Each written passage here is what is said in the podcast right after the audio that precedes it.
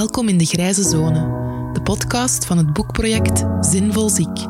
Ik ben Lin, ik ben een jonge dertiger, ik ben een mama, ik ben chronisch ziek, ik ben ongelooflijk nieuwsgierig en daarom ben ik op zoek naar manieren om ziek en zinvol weer dichter bij elkaar te brengen. Ik ben op zoek naar het speelveld tussen zwart, zielig ziek in een hoekje wit, zo gezegd ongelooflijk zinvol tegen 200 per uur meehollen in de redrace. Ik zoek de grijze zone. En om alle vragen die ik heb te beantwoorden, ga ik in dialoog met heel uiteenlopende stemmen uit ons sociaal weefsel. Wie precies? Daarvoor moet je hier maar regelmatig eens komen luisteren. Dat ga ik nog niet verklappen. Heel Vandaag mag ik Ilse Weegmans verwelkomen in de Grijze Zone. Zij is directrice van het Vlaams Patiëntenplatform. Welkom. Goedemorgen. Goedemorgen, ja. Uh, vooraleer we in de vragen duiken, doe ik altijd een experimentje met de podcastgasten. Namelijk, wat zijn de eerste drie woorden die in jou opkomen bij het begrip ziek? Levenskwaliteit, veerkracht en ondersteuning. En als je hetzelfde doet voor het begrip zinvol? Dan komt levenskwaliteit terug naar boven drijven, zinvol empowerment en patiëntenparticipatie. Oké, en als je die twee in één adem zegt, zinvol ziek, welke associaties krijg je dan? Ja, patiëntenparticipatie die leidt tot meer levenskwaliteit voor mensen die chronisch ziek zijn. Ah, heel mooi. Oké. Ehm, ja, ik ga meteen met de deur in huis vallen. Hè. Hoe kijk jij naar het huidige beleid rond langdurig zieken en mensen met een beperking? Waar zitten volgens jou de knelpunten? Wel, ik denk dat er op dit moment geen beleid is voor mensen die langdurig ziek zijn. Als ik kijk naar onze gezondheidszorg, dan is die vooral heel goed gemaakt voor mensen die acuut ziek zijn. En dat betekent heel concreet dat als je bij de huisarts komt of je komt in een, een ziekenhuis of in een zorgsetting, dan kom je even op de radar. Maar van het moment dat je terug buiten gaat, ben je van de radar af. En het, het enigste wat wij hier in België hebben is rond nierinsufficiëntie en rond diabetes, dat wij zo zorgtrajecten hebben. En we zien wel heel wat initiatieven van we willen zorgen voor. Maar uiteindelijk echt een beleid rond mensen die chronisch ziek zijn, weinig of niet. We hebben wel een tegemoetkomingen voor mensen die chronisch ziek zijn, dus dat kan je dan ook beleid noemen. Maar echt spreken van een geïntegreerd beleid hmm. en om ervoor te zorgen dat mensen minder snel ernstig ziek worden, daar, daar is een hele grote leegte. Oké, dus preventie is een knelpunt en geïntegreerde zorg is ook een knelpunt. Ja. Oké. Nu, het VPP is natuurlijk een belangrijke belangenbehartiger en met ondertussen 20 jaar ervaring op de teller, um, kan je de organisatie kort kaderen voor de luisteraar? Wel, we zijn twintig jaar geleden ontstaan vanuit de frustratie dat de patiëntenstem niet gehoord werd. Uh, die werd opgenomen door, door, door de beroepsgroepen, door de mutualiteiten, die allemaal ook wisten wat goed was voor de patiënt. En er is eigenlijk een hele beweging ontstaan dat patiënten zeiden, maar wij, wij kunnen ook een stukje allee, meegeven van wat is belangrijk voor ons, wat vinden patiënten zelf belangrijk. En ik denk op dit moment, 20 jaar later, dat wij op macro op beleidsniveau wel een, een, positie hebben verworven dat er ook echt geluisterd wordt naar die stem van de patiënt. En op mesoniveau, zo in ziekenhuizen, in eerste lijnzones, is dat besef en ook die cultuur nu pas aan het groeien. Dus er is nog altijd een, een weg af te leggen. Ja, oké. Nu ja, je zegt het zelf, Vlaams Patiëntenplatform positioneert zich als de officiële stem van de patiënt. Klinkt die al luid genoeg of anders? Wordt ze al duidelijk genoeg gehoord? Ik denk op macroniveau dat de reflex er automatisch is van eh, wat denkt de patiënt hierover en, en hoe gaan we die meenemen? Um, en ik denk onze sterkte is dat wij telkens ook onze patiëntenverenigingen gaan consulteren. Dus we hebben hier als VPP niet de wijsheid in pacht. Die hmm. wijsheid zit en blijft ook zitten bij onze patiënten, onze ervaringsdeskundigen en onze patiëntenverenigingen.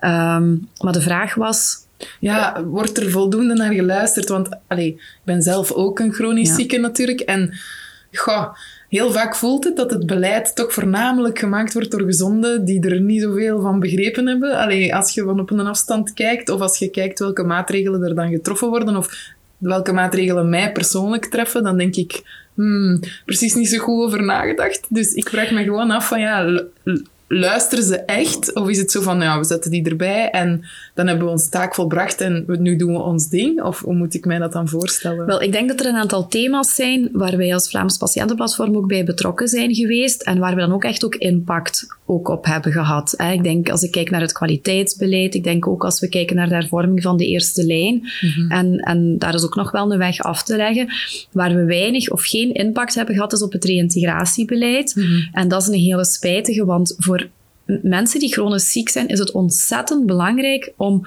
om aan het werk te blijven. Of als ze zijn uitgevallen, om, om terug aan de slag te gaan. En die wil is er ook. en toch merken we, alle voorstellen die we daar hebben gehad, daar is de afgelopen jaren weinig of niet naar geluisterd geweest. Waardoor we eigenlijk even ver staan als vijf jaar geleden. Ja, ik zat de voorbije weken met politici van alle partijen samen.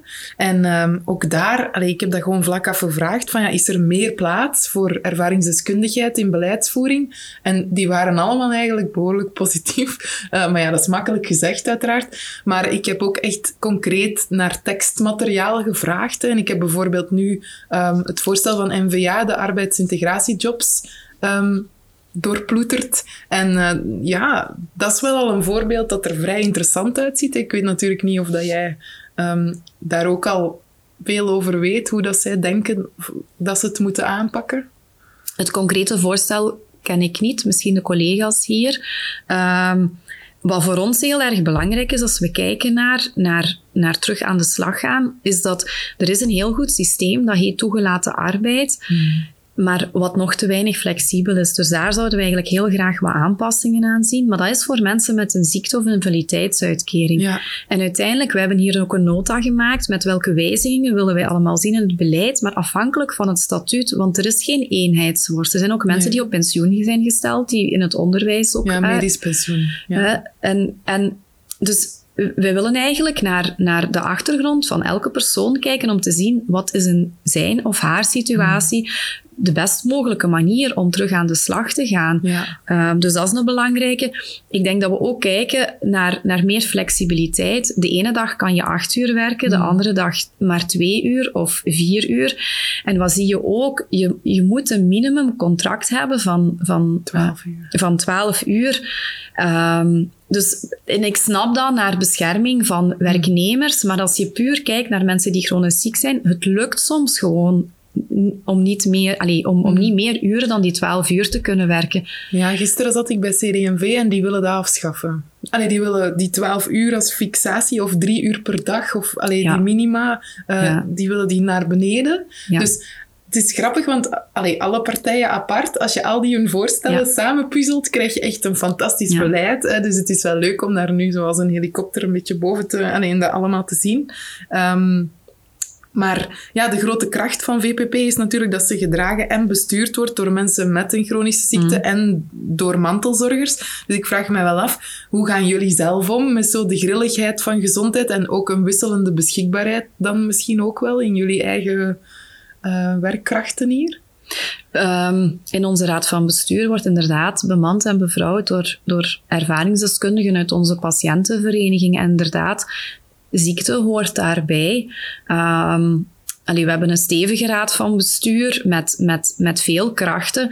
En ook met mensen die ook, ook wat dubbele taken opnemen. Op dit moment mm. hebben we een voorzitter en een plaatsvervangend voorzitter die eigenlijk als duo ook een stukje werken. Mm. Waardoor als, als het bij de ene wat minder is, dat de andere kan overnemen en andersom. En ik denk dat dat ook wel de sterkte is. Mm. Dat betekent ook dat, dat soms dingen ook wel wat langer duren, maar dat wil niet zeggen dat ze niet, niet krachtig uh, kunnen zijn. En ik denk dat dat ook inherent is als het Vlaams patiëntenplatform, van als wij staan voor participatie, dat we dat ook van binnenuit ook, ook uitdragen met onze mensen zelf. Mhm.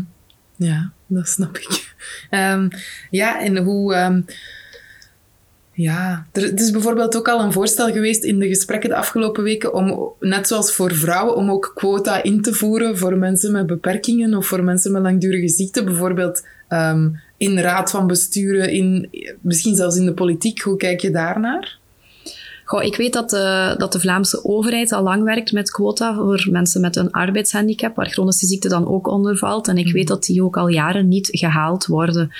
Um, dus, goh, ja, ik, ik kan daar voorstander van zijn, maar als daar niemand dat uitvoert, dan blijft het een stukje een lege doos. Hè.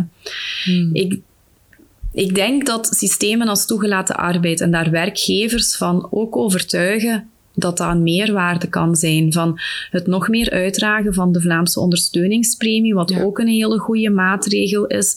En daar ook, maar het is een en-en-en verhaal. Hmm. Het is een verhaal van iedereen samen. En dat betekent met heel veel stakeholders samen, zowel met de vakbonden als met de werkgevers, als met het beleid, allemaal samen aan dezelfde koord trekken. Mhm. Ehm, ik denk patiëntenverenigingen kunnen daar ook een belangrijke rol in spelen, want zij kunnen bijvoorbeeld ook info geven aan, aan de collega's. Wat betekent dat om samen te werken? Mhm. Met van, oei, krijgt die persoon privileges dan? eh, als die 's morgens vroeg later mag komen omdat hij nog naar de kini is geweest? Of eh, waarom wordt die zijn bureau korter bij de toiletten gezet? Allee, dat zijn, daar kan ook vrevel ontstaan. En ik denk dat ja. dat ook een belangrijke is om ook Sensibiliseren. om ook naar de collega's ook mee te nemen. Maar Ja. ik denk patiëntenverenigingen hebben vaak heel wat informatie over hoe het is om te leven met de ziekte. En ik denk ook dat dat voor de persoon zelf misschien ook niet altijd even makkelijk is om, om daar collega's en werkgever ook over te informeren. Dus dat zijn ook opties die er Ja. ook kunnen zijn.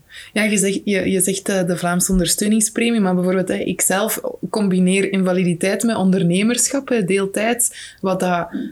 Allee, er zijn er niet veel. Hè. Ik Nee. zocht naar rolmodellen als ik daarmee begon en ik vond ze eigenlijk niet. Dus ik ben wel benieuwd hoeveel ehm, ondernemers er vandaag als de dood zwijgen over hun gezondheid. Dus ik ben wel, die zullen er wel zijn, maar die, Ja. die, die zeggen er dan niks over. Ehm, maar bijvoorbeeld, ik zou zelf ook voor mijn eigen onderneming die Vlaamse ondersteuningspremie kunnen aanvragen. Maar dan moet je ehm, een minimale winst van 14.000 euro per jaar draaien. En dat terwijl ik bijvoorbeeld maar mag 23 uur maximaal per week werken en maar mag maximaal 18.000 euro omzet of winst draaien van het RISIF. Dus het is, het is, Het is zo niet absurd. afgestemd nee, op er zijn geen flankerende maatregelen. Ja. En zoals in, in, eh, in eh, jullie publicatie, jullie boek Meer dan mijn ziekte ook terecht staat. ehm, ja, er, allee, bijvoorbeeld ondernemerschap. Je kunt ook niet naar hoofdberoep als chronisch zieke, want er is niemand die u gaat verzekeren, bijvoorbeeld. Dus er, er zijn zoveel Nee. gaten in het systeem. Ik vraag me af, als jij nu van vandaag op morgen drie dingen zou mogen veranderen, maatregelen zou mogen treffen, wat zou je doen? Eh, die toegelaten arbeid, dat systeem, eh, wat een goed systeem is, verder verfijnen en mensen ook beter over informeren, want het heeft ook gevolgen naar belastingen en vakantiedagen en zo verder, dat mensen dat ook goed weten en dat het verfijnd wordt. dat, dat, er echt, dat het echt ook ja, geen valkuil of een drempel is om terug te gaan werken financieel, want dat houdt heel veel mensen tegen. Kan je dat een beetje kaderen, de toegelaten arbeid? Hoe, wat voor systeem is dat juist? Wel, met toegelaten be- arbeid is het zo dat je eh, dan op dat moment een ziekteuitkering of een invaliditeitsuitkering hebt en dat je dat toch kan combineren met werk. Dus dat je zowel een ziekteuitkering een gedeelte krijgt als dat je ook loon krijgt. Hm. Ehm, en op zich is dat een goed systeem om zo, Dat is niet progressieve tewerkstelling. Dat is hetzelfde. Dat is hetzelfde. Ah ja, hetzelfde, toch. maar de officiële naam is toegelaten arbeid. Oké. Maar in de volksmond zeggen we progressieve tewerkstelling. Mm. Dus het gaat over hetzelfde systeem. En op zich is dat een, een goed systeem wat te weinig gekend is Mm. bij werkgevers, maar ook bij de mensen zelf. En wat ook afschrikt omdat er te weinig informatie over is. En wat het belangrijk is om mensen daar ook goed over te informeren, maar ook om het te verfijnen, zodat mensen ook geen andere tegemoetkomingen kwijtraken als Mm. ze terug gaan werken en zo verder. En er zijn nog altijd mensen van overtuigd eh, beleidsmakers, maar ook mensen vanuit eh, adviserend artsen ook, die denken dat het een systeem is waardoor je terug voltijds kan gaan werken. Maar voor mensen met een chronische ziekte is dat heel vaak een illusie, want je chronische ziekte wordt er meestal niet beter op, Nee, helaas. En, en in het beste geval blijft die stabiel. Maar er zijn heel wat chronische ziektes en aandoeningen die, die er stilletjes aan voor zorgen dat je, dat, dat je afglijdt. Ehm, en dan is het gewoon zo belangrijk om toch nog... Allee, werken is in het leven van mensen ontzettend belangrijk. Het geeft betekenis. Je komt onder de mensen. Er is niemand, als je iemand nieuw leert kennen en je zegt, ah, en hoe heet je? En de volgende vraag is, wat doet je? en wat doet je? En je Mm. zegt niemand die zegt graag, ik sta op ziekenkast. Allee, ik bedoel, je wilt... Allee, ja, de hele dag thuis in de zetel zitten. Niemand doet dat voor zijn plezier. Hè. Nee. En wij hebben ook een paar jaar geleden hebben wij ook zo'n hele bevraging gedaan, hele ruime bevraging met, uh, bij, met, bij onze mensen. En wat bleek ook, mensen willen werken. Dat Mm. komt daar heel duidelijk uit. Maar ook het stukje wat u juist ook zei. ehm, er zijn ook heel wat mensen die overwegen om als zelfstandige te gaan werken. En Mm. waarom is dat zo aantrekkelijk voor mensen die chronisch ziek zijn? Omdat je die flexibiliteit en je uren zelf Ja, ook een meer op kunt maat plannen. kan je het echt niet Meer- maken. Nee. Maar dan natuurlijk zit je met een aantal ja, risico's om dan in dat zelfstandige beroep te Mm. gaan zitten. Bijvoorbeeld ook een verzekering gewaarborgd inkomen kunnen afsluiten. Want van heel wat ziektes ga je niet dood. Nee. Maar die maken wel het leven lastig. Mm. En, en dat is ook nog zo'n thema waar wij als VPP Ja, ook op blijven hameren. Ik heb echt ze ook nu bij de meeste politici voorgelegd van waarom doen jullie niets met ondernemerschap? Dat voelt dat zo'n groot gat. Want allee, meer wendbaarder kun je dat niet maken als je een grillige Nee. gezondheid hebt. En ehm, ja, de respons ofwel was van, ja, maar ja, als iemand juist ziek gevallen is, kun je toch moeilijk zeggen, begint nu maar op je eigen. En, of anderen zeiden, oei, ja, nee, daar hebben we inderdaad nog nooit over nagedacht. We gaan het meenemen. Hè, dus ik ben heel nieuwsgierig wat het gaat worden. Ehm, Maar je had mij nog beleidsmaatregelen Ja, nog gevraagd. twee, ja, nog twee. Dus ik dacht, als ik nog even mag. ja, zeker. Graag, graag, graag. Ik wil eigenlijk ook voor mensen die aan de slag, zijn, de slag gaan en die chronisch ziek zijn, ook meer flexibiliteit. Ehm, en, en echt flexibel van een dag niks tot een dag acht uur, tot een dag twee uur, afhankelijk van wat kan. En dan zou ik eigenlijk voor een groep mensen voor wie het ontzettend moeilijk is om nog minder dan 12 uur per week te werken, om toch zo eh, zo dat stukje zinvoller ook. En dat je dat niet alleen moet gaan zoek- zoeken in vrijwilligerswerk, Hmm. maar dat je bijvoorbeeld ook, ja, als het vier uur op een maand is, dat dat ook oké is. Hmm. Maar dat je toch zo... En zou er zo niet zo'n interimkantoor dan kunnen komen als de wetgevingen zijn aangepast en dat mogelijk is, waardoor je zo kleine opdrachten die niet binnen een bepaalde deadline onmiddellijk moeten, of, of dat je kunt aangeven, deze week lukt het mij, of de Mhm. volgende twee dagen is oké. Want uiteindelijk is dat voor heel veel mensen pas morgens als je opstaat, dat je weet van Ja, hoe de dag. Er gaat uitzien Mm. en, en of het die dag ook gaat lukken, ja of nee. Maar dat je toch kunt zeggen van, goh ja, ik help hiermee of daarmee. En ja, dit dikwijls zijn er dan ook dingen van thuis uit, Mm. omdat verplaatsing ook moeilijk is, of dat omwille van de pijn er ook rustperiodes tussen zitten, ehm, of omwille van vermoeidheid dat er rustperiodes tussen zitten. En dat dat toch iets is waar mensen dan zowel toch ook een financieel centje van bij hebben, maar ook een stuk ja, En eigenwaarde zin, ook. hè. zin en eigenwaarden ook uithalen. Oké, heel mooi. Ja, dat vind ik een, een heel goed idee. En het derde? Nu, ja, dat is samen die flexibiliteit en dan Ja, die uren van, dat die uren eigenlijk, ja, gedownsized kunnen worden Hmm. zonder dat daar eh, consequenties aan vasthangen. Maar Ja. ik denk ook vakbondsgewijs, wat ik ook snap, dat zij opkomen voor rechten van werkenden en dat je eh, niet mensen minder dan een contract van 12 uur, dat je het ook moet houden tot de groep van mensen die chronisch ziek zijn, omdat je Hmm. daar met een specifieke groep ook zit. Ja, ik denk nogthans dat die flexibiliteit, dat, dat, dat ook nog gezonde, ga ik ze maar noemen, mensen daar echt naar hunkeren. Allee, ik bedoel, naar een, naar een systeem waarin ze kunnen aangeven van nu wil ik even al mijn aandacht geven aan mijn babytje. Of nu wil ik, en daarna, en nu kan ik wel weer wat meer werken. Ja. En nu, ik denk dat eigenlijk, allee, ziek of gezond, ik denk dat iedereen daar wel nood aan heeft. Dat is ook, maar ik denk dat je het dan in de, de cao's die moeten onderhandeld worden er niet door krijgt. Nee, nee. Oké, ehm, ja, toegankelijkheid is een kernwaarde waar jullie naar streven, zowel op vlak van gezondheidszorg, maar ook verzekeringen, werkgelegenheid. Ehm, hoe optimistisch kijk jij naar de nabije toekomst, zal ik maar zeggen? Wel, ik denk dat dat voor ons een beetje afhangt van de, de politieke partijen die zich nu gaan samenzitten en wat er in het federaal regeerakkoord gaat komen. Ik denk voor ons het allereerste naar toegankelijkheid toe is toch wel voor mensen die chronisch ziek zijn dat de kosten ook draaglijk blijven ook en een financiële toegankelijkheid. Als blijkt dat uit, uit een bevraging bij onze patiënten dat de huisarts op de derde plaats staat om zorg uit te stellen, dan maak ik mij echt wel grote Mm. zorgen. En dan denk ik van, goh, allee, de huisarts zou de figuur moeten zijn waar je het eerste bij terechtkomt en dat is geen zorg om uit te stellen. Allee, Nee. daar, ik ben daar ook niet mee eens, maar als je weet dat mensen de tandarts uitstellen of gespecialiseerde zorg uitstellen, dat keur ik ook helemaal niet, niet, niet goed. Maar daar kan ik nog een stukje inkomen. Maar de huisarts uitstellen, dat is zo fundamenteel. Mm. En dan denk ik, goh, een veralgemening van derde betaler naar, naar, naar heel de bevolking toe. Dat je weet van Mm. dat die eerste, eerste lijnzorgen er toch al zijn. Dat is een hele belangrijke voor ons. Mm. En dan algemeen naar toegankelijkheid van zorg ook. Ja, dat, dat we in, in onze gezondheidszorg niet naar een twee-snelheden systeem gaan van als je meer betaalt, dat je sneller geholpen wordt of dat je beter geholpen wordt. Allee, daar, daar bloedt mijn hart van. Dus een brede solidariteit is denk ik ontzettend belangrijk om, om, om de zorg voor iedereen er ook te houden. Ah, Ja, er ligt natuurlijk een heel concreet model op tafel. Eh, Ik weet niet, Goed Ziek van Rieder Ridder. Ik weet niet of je het boek al gelezen hebt. Maar dat geïntegreerd zorgmodel met een, met een abonnementensysteem, dat zou zoveel oplossen. Alleen en buurt- en lokaal gericht. Dus eh, ik, heb het, eh, ik heb dat echt ook al voorgelegd bij de, bij de politieke partijen. Van dit is verplichte literatuur, je lieve dit te lezen. Eh, en de meesten hadden het nog niet bekeken, zelfs niet. Dus hadden zoiets van... Ah ja, ik zal, ik zal het eens bekijken. maar ik had echt iets van, hier alsjeblieft, doe, doe hier iets mee. Want dat is echt ongelooflijk zinnig.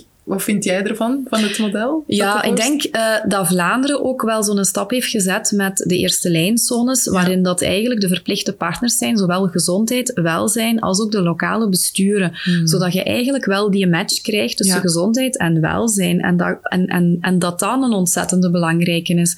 Maar wat merk je? Die partners moeten elkaar op dit moment nog allemaal leren kennen. En die zijn nu volop bezig met, met, ja, met die samenwerking, elkaar leren kennen, initiatieven op poot te zetten. Dus, ik, dus dan moeten we dat ook even tijd geven. Hmm. Ja, ook. natuurlijk. Dat gaat niet van vandaag Nee. op morgen. Hè? Maar je hebt de structuur wel al, al en de verplichting tussen aanhalingstekens dat die moeten samenwerken en de handen in elkaar moeten slaan. Mhm. En de opportuniteiten dat het ene met het andere meebrengt, die moeten die nog allemaal gaan ontdekken. Mhm. Maar ja, Vivel is er in Vlaanderen ook om als eerste lijnsinstituut daar ook in te gaan ondersteunen.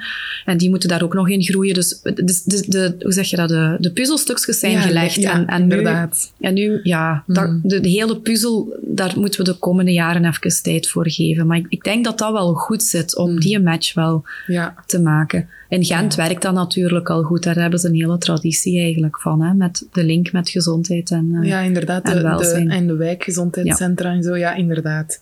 Nu ja, sinds 2002 is er de Wet op de Rechten van de Patiënt. En in datzelfde jaar ehm, werd ook de Federale Commissie Rechten van de Patiënt opgericht. eh, als een soort adviserend orgaan. En ook VPP kreeg daar een zitje naast de ziekenfondsen. Eh, ik ben heel nieuwsgierig, hoe gaat dat er achter de schermen aan toe?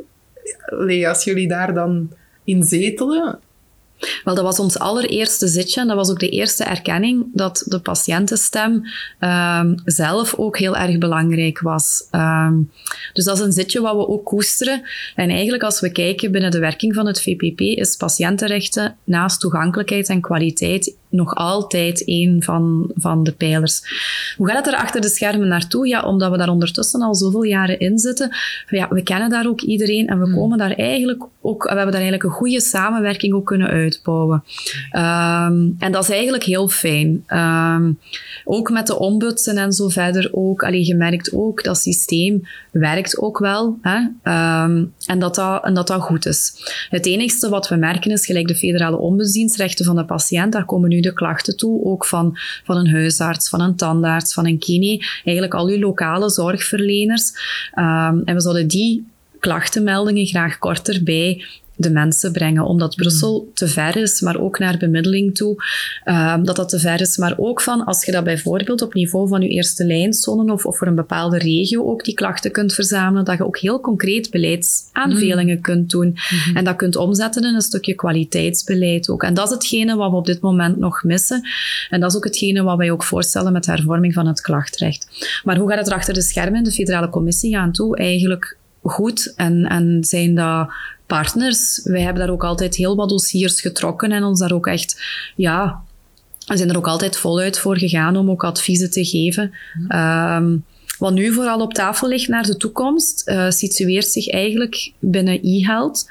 Binnen e-health dat je zelf eigenlijk als patiënt je dossier ook kan inkijken op een vlotte manier en liefst dat alles ook geïntegreerd samen staat en dat je niet zeven keer moet doorklikken en inloggen.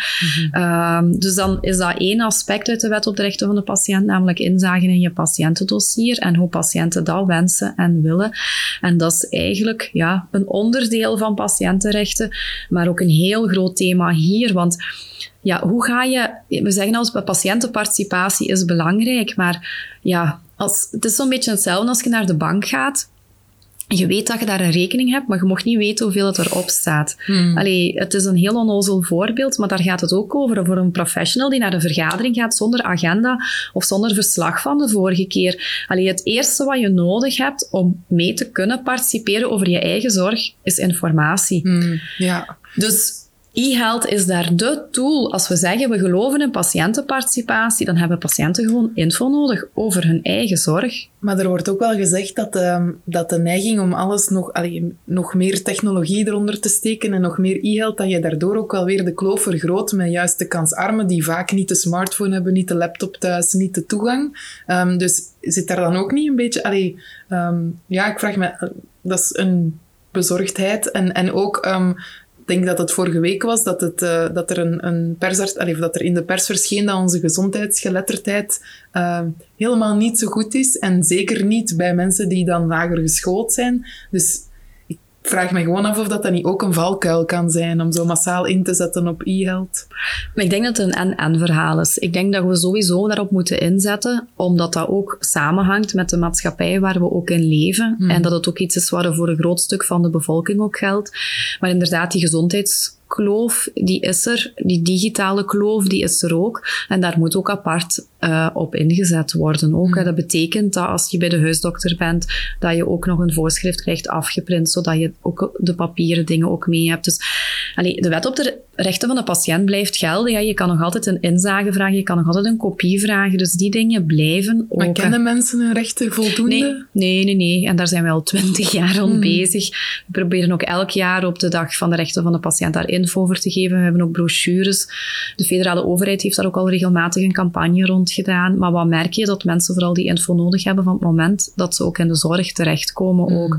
Dus dat blijft ook een opdracht van iedereen. Het is zo'n beetje gelijk de antibiotica-campagne. Hè? Dat begint ook... Allee, je moet, herhaling is daar de boodschap om te weten dat je met een snotvalling geen antibiotica moet nemen, bij wijze van spreken. Hè. Ja, ze zeggen dat het, wat is het, gemiddeld 12, 12 jaar duurt voordat iets zo echt helemaal is in, ingezonken. Um, maar wat ik nog vraag, ja, naar e-health, ik denk dan eigenlijk nog meer dan als patiënt naar, naar, een, naar een betere informatiedeling tussen alle relevante spelers. Hè? Want als, je nu, als ik nu praat met lotgenoten, dan is het vooral dat ze nog maar eens dat onderzoek moeten doen, nog maar eens van nul een verhaal moeten vertellen, nog eens in een onderbroek moeten gaan staan, omdat de adviserend geneesheer, de huisarts, de specialist, de bedrijfsarts, de, die praten precies niet met elkaar. En zo lijkt het. Um, dat is hetgene wat wij daar proberen te bewerkstelligen, dat je geen zeven keer moet inloggen en dat dat geïntegreerd is. Hmm. En ook dat je zelf, als je inlogt, dat je die informatie ook samen hebt. Want allee, voor, pas, voor de patiënt is dat één verhaal, terwijl nu de patiënten de rode draad zijn en het verhaal zeven keer moeten vertellen en hmm. zeggen, ah ja, maar die dokter heeft toen dat gezegd. Uh, dan zal ik dat nog eens opnieuw voor u vertellen ook. Terwijl, allee, dat zijn de dingen die missen. Wat ook nog mist, is dat als we kijken naar levenskwaliteit, het gaat niet alleen over de medische zorg. En oké, die hmm. moet oké zijn, maar ook wat is nu belangrijk? Want in heel veel gevallen ga je niet meer genezen van je chronische ziekte. Maar wat betekent dan die levenskwaliteit en hoe gaat de zorg daarop gaan inspelen? Ja, en mentaal welzijn ook. En, en, en dat ook, ja. En mm. we hebben daar als VPP ook een poging toe gedaan en we hebben daar een, het instrument Toolzoeker voor mm, ontwikkeld. Ja. Om, om eigenlijk ook na te gaan van wat vinden patiënten belangrijk in hun leven? Wat, wat, zijn de kleine dingen die hun gelukkig maken? Wat zijn de grote dingen die hun gelukkig maken? Wat zijn de dingen die gewoon belangrijk zijn voor hen? En hmm. om daar eigenlijk een hulpmiddel te hebben om daar gemakkelijk toe te komen. En we worden ook vooral een instrument dat je zelf kan invullen, omdat je ook weet dat een huisarts op een kwartierconsultatie daar geen tijd voor heeft. En waar vinden mensen het voor de luisteraars? Um, op, op onze website. Of je, ze kunnen het ook aanvragen bij onze papieren versie. Dus de website is www.vlaamspatiëntenplatform.be. En wij zijn dit jaar, 2020, staat bij ons ook in het teken van de digitalisering daarvan. Dus we dromen er ook van dat als je um, ja, binnen een jaartje in een wachtzaal zit en je zit te vervelen, dat je op, op je smartphone de doelzoeker kan invullen en dat je kan swipen met wat zijn de dingen die, die belangrijk zijn. Mm. Van, ik wil nog zelf naar de winkel kunnen gaan, ik heb een hond, ik ga daar graag mee wandelen, ik, ik reis nog graag. Uh, Uh, wat zijn de dingen die voor jou ertoe doen? En dat die ook in je dossier komen als je dat zelf wenst, zodat die zorgverleners ook weten van, ah ja, maar die zwemt graag. Of, oh, die wandelt graag. Hoe kan ik dat inzetten in de kine en Ah, in dit of in dat? En dat dat zo wat concreter wordt ook. Geef jij mij subiet mee? Ja. Ik wil ook wel eens Ja. kijken. Ja, super. Oké. Ehm, ja, en naar, naar, eh, je, je sprak net over de wachtkamer. Ehm, wat vind jij dat daar absoluut standaard overal zou moeten liggen van informatie? Ja, je patiëntenrechten. Dat sowieso. Informatie over alle, over alle patiëntenverenigingen die er bestaan. Ehm, zodat je daar ook gericht... Maar eigenlijk... Ja, we hebben een project, in, een project. We hebben eigenlijk een samenwerking in Limburg met alle patiënten, alleen met de patiëntenverenigingen in alle Limburgse ziekenhuizen. En dat er dan eigenlijk per afdeling waar patiëntenverenigingen samenwerken, heel gerichte folders ook liggen. Maar ook dat bijvoorbeeld bij ontslag, dat je ook heel gericht info krijgt over het bestaan van een patiëntenvereniging. Want stel bijvoorbeeld, je hebt borstkanker gehad, hè, je wordt dan in het ziekenhuis ook goed begeleid. Hè, maar als heel dat medecircus door is, dan zie je ook dat mensen ook in een gat vallen. Want iedereen, de buitenwereld ook, denkt, ja, die persoon is genezen. Hè, want chemo is Ja, gedaan. ja. Maar dan begint het gat Ja, pas. Hè? En hoe ga je daarmee om? En dat is een heel proces van... van ja, dat je eigenlijk pas beseft, wat, wat heeft dat nu allemaal betekend? En dan weten, er zijn lotgenoten die door dezelfde miserie zijn gegaan en, en die hetzelfde hebben meegemaakt. Maar ook bijvoorbeeld hartpatiëntverenigingen die heel wat ehm, wandelingen ook organiseren, omdat hartpatiënten moeten bewegen, maar toch ook bang zijn om te bewegen. En dan eigenlijk gewoon al wandelend ook weten van die persoon heeft, heeft hetzelfde. En dat je eigenlijk zonder vaak veel woorden weet wat het betekent om. Ja. En, ehm, en wat heel mooi is eigenlijk in de samenwerking met de Limburgse ziekenhuizen, ehm, is, is dat dat besef er ook steeds meer komt ook om, om, eh, om daar ook naar door te verwijzen. En dat ze dat niet zien ook als een bedreiging, maar als een aanvulling op de medische zorg die Ja, zij ook fijn. geven. En Ja. dat is wel heel fijn om te zien. Ja, zeker. Want ik denk, uit cijfers blijkt dat als er toegankelijke informatie ligt, dat één op twee patiënten effectief contact zal opnemen met een lotgenotenvereniging. Dus dat zijn er wel best veel.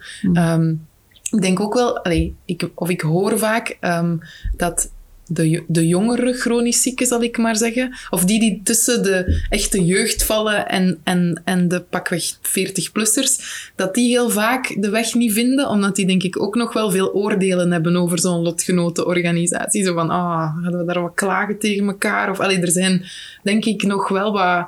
Hebben, we, heb- hebben jullie daar ook een rol in te vertolken, denk je? Er zijn ook heel wat patiëntenverenigingen die ook een jongerenwerking hebben. Ja, maar dat bedoel ik, maar als dertiger val je ook niet meer onder natuurlijk. Dus dan... ehm, Nee, maar ik weet wel ook binnen de MS-liga bijvoorbeeld, als er iemand was die dan ook kinderen wou, dat ze dan ook iemand gericht zochten die dan ook van wat betekent dat die beslissing nemen, Ehm, hoe is het dan leven met kinderen en met MS en dat daar zo wel gericht gezocht werd naar. Dus ik weet wel dat die moeite ook wel wordt gedaan, want inderdaad, je valt er zo'n beetje tussen. Ehm, ja. Oké. Ja, nog een, nog een laatste vraagje. In, in jullie boek ehm, Meer dan mijn ziekte staat, vind ik zelf een heel leuk citaat. Hè. We blijven een luis in de pels, zij het een luis die vooral in dialoog wil gaan en alleen bijt, opdat het bij anderen ook zou jeuken. Wie zou je nu willen bijten? Wie zou ik nu willen bijten? Ehm, ik zou eens goed in het federaal regeerakkoord willen bijten, om te zien dat daar de juiste dingen in staan om de komende vijf jaar mee aan de slag te gaan. Oké. En als je nog een persoonlijke boodschap mag meegeven aan de langdurig zieken, aan de grote groep, wat zou dat zijn? Goh, en... oh, hmm. Zoek lotgenoten op en haal daar veerkracht uit om, om, om zinvol ziek te zijn. Oké. Dank u wel voor uw tijd en uw bereidheid. Graag gedaan.